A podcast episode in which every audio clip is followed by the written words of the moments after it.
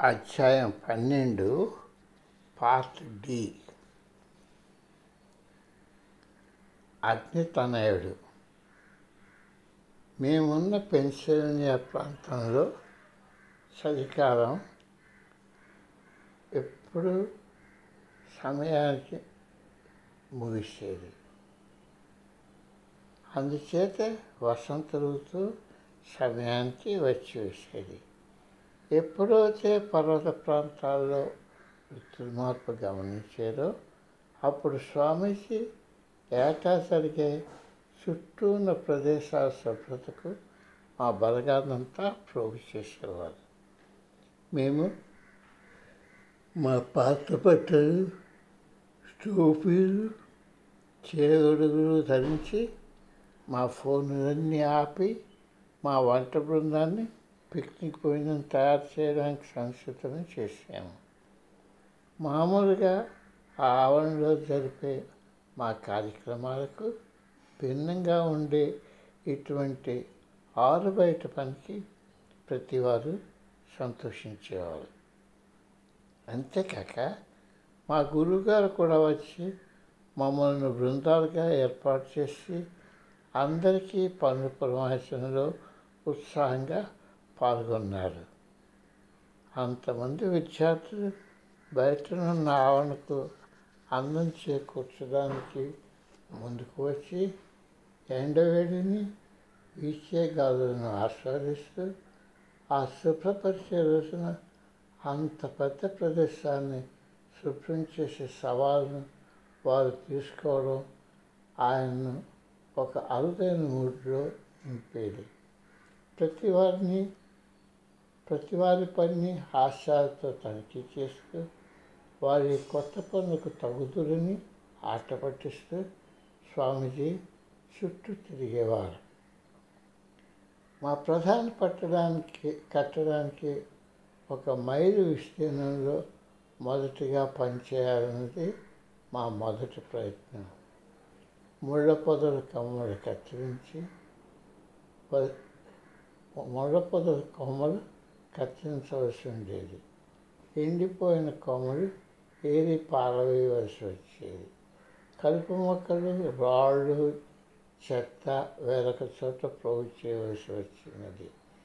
ఎండ ప్రకాశవంతంగా కాస్తుంటే ఆ చల్లని గాలిలో మా పనిముట్లు తీసుకొని కనిపించిన చెత్తాచెదలను ఎలా కావాలంటే అలా కొట్టి తీసివేసి పారవేయాలన్న ఆజ్ఞంతో మేము అన్నిటికులకు చెల్లిపోయాం చెదిరిపోయాం. చెత్తను చెదారాన్ని తగలబెట్టే పనికి నేను ముందుకు వచ్చాను. ఇదంతా నేను ఒక్కడిని చేశాను. ఎండు కొమ్మలు లేడం పీకి పారవేసి దారిలో పదవి వేసిన తుప్పను ప్రోగు చేయడం తక్కిన పనివాడు కుప్పలుగా చేసిన చెత్తను తీసుకొని ఓ చోటు చేర్చడంతో నా శక్తి అంతా ఉపయోగించాను ఒకసారి ఆ ప్రోగులు ఎనిమిది నుండి పన్నెండు అడుగులు ఎత్తు వరకు ఓ చోట చేర్చి దాన్ని ముట్టించి అలాంటి ఇంకొక దాన్ని తయారు చేయడానికి నేను కదిలేవాడిని నాతో ఒక నీటి పాత్ర ఉంచుకున్నాను. రోజంతా ఏదో ఒక పళ్ళు తింటూ కాలక్షేపం చేశాను. ఆ మంటల వాసన ఆ కొమ్మ నిర్మాణం వంగిపోయిన కొమ్మలను ఏరి మరీ పేర్చడం మళ్ళీ వాటిని మంటల్లో వచ్చేటట్టు చేయడంతో కాలం తొలిపోయేది నాకు రెండు వందల మీటర్ల దూరంలో ఇతరులు శక్తి కొరత పనిచేస్తుంటే నేను ఒక్కడిని పనిచేయడంలో ఎంతో ఆనందించాను. స్వామీజీ కూడా ఈ సమయంలో నా ప్రక్క వచ్చి నా టోపీని ఒకసారి గాల్లో ఎగురవేసి నాతో పోటీగా ఆయన కూడా తన వంతుగా మా బిల్డింగ్ వెనకాతల వైపు పచ్చిక బయలు కొత్త మాత్ర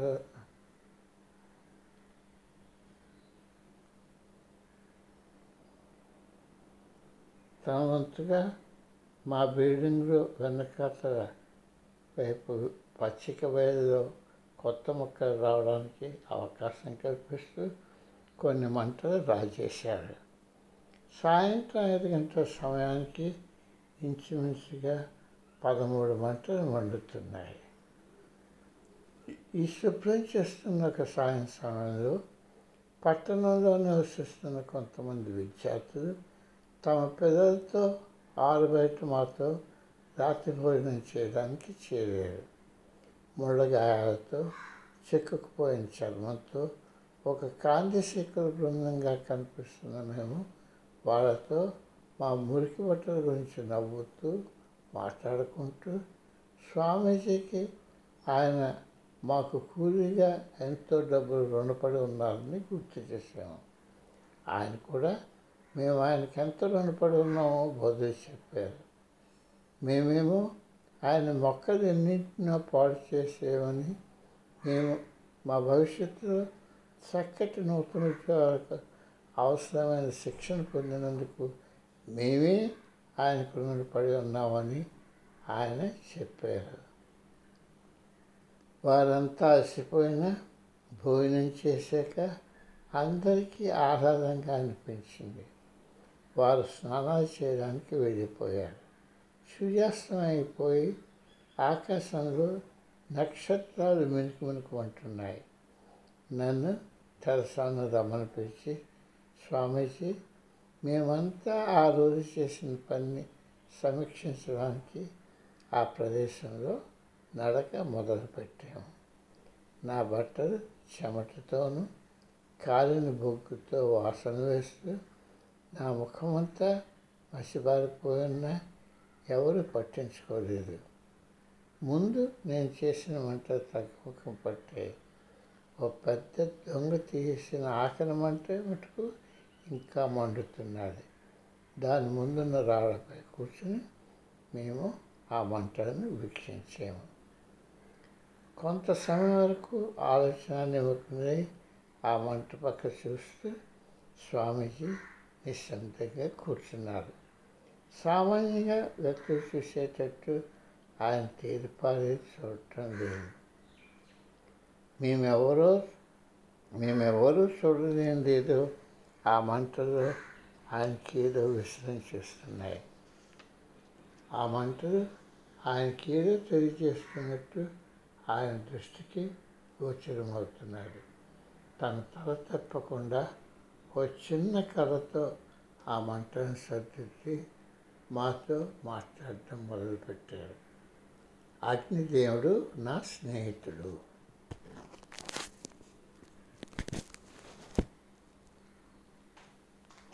ఓయ్! అమ్మనికి టిఫిన్ చేయమను?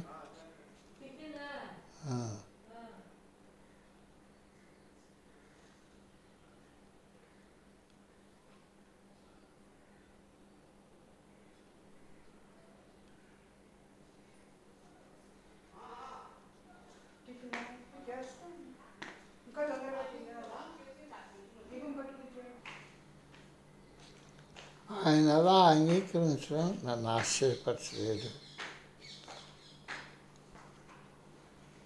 ఎందుచేతనంటే చాలా ఏళ్ళ ఆయనకు అగ్ని అంటే ఉన్న ఆకర్షణ నేను గమనించాను ఆయన ఇలా కొనసాగించారు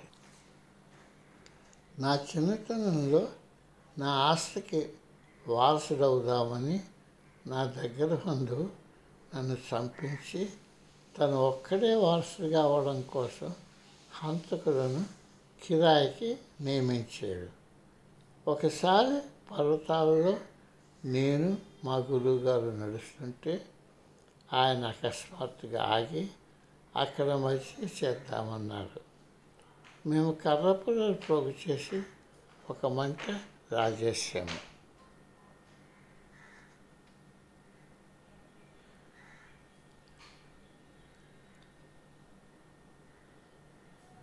దానితో పెద్ద దుంగలను అదంతా ఒక పెద్ద మంట అయ్యే వరకు వేసాము. అప్పుడు నా గురువుగారు నన్ను తన చేతులతో పైకెత్తి ఆ మంటల మధ్య పెట్టారు. అప్పుడే ఆ హంతకులు మా మధ్య స్థలం వద్దకు వచ్చి నేను ఎక్కడ ఉన్నానని అధికారంతో అడిగారు. మీరు చూస్తున్నారు కదా ఇక్కడ ఏ కుర్రవాడు లేడు? అని మా గురువుగారు జవాబిచ్చారు. వారి చుట్టూ కథ చూసి ఆ కుర్రవాడు చనిపోయి ఉంటాడు. ఏ కుర్రవాడు కూడా ఈ పర్వతాల్లో రాత్రిపూట బ్రతకలేడు వారు మా బంధువుకు కూడా అదే విషయం తెలియజేశారు. ఆయన కూడా ఆ రిపోర్టును అంగీకరించి ఇక నా కోసం బ్రతకడం మానివేశారు. వాళ్ళు వెళ్ళిపోయిన తర్వాత మా గురువు గారు అగ్నిలో నుండి నన్ను బయటకు తీశారు. నేను ఏమాత్రం కాలలేదు. ఆ మంటలు నాకేమీ హాని చేయలేదు. అగ్ని అంటే నువ్వు ఎప్పుడు భయపడకు. అగ్నిదేవుడు నిన్ను సంరక్షిస్తాడని నాకు వాగ్దానం చేశాడు. మా గురువు గారు ఆ తగ్గుతంగా ఉన్న మంటను చూస్తూ ఆయన గురువుగారు చెప్పిన మాటలను మాకు పునరుద్ఘాటించారు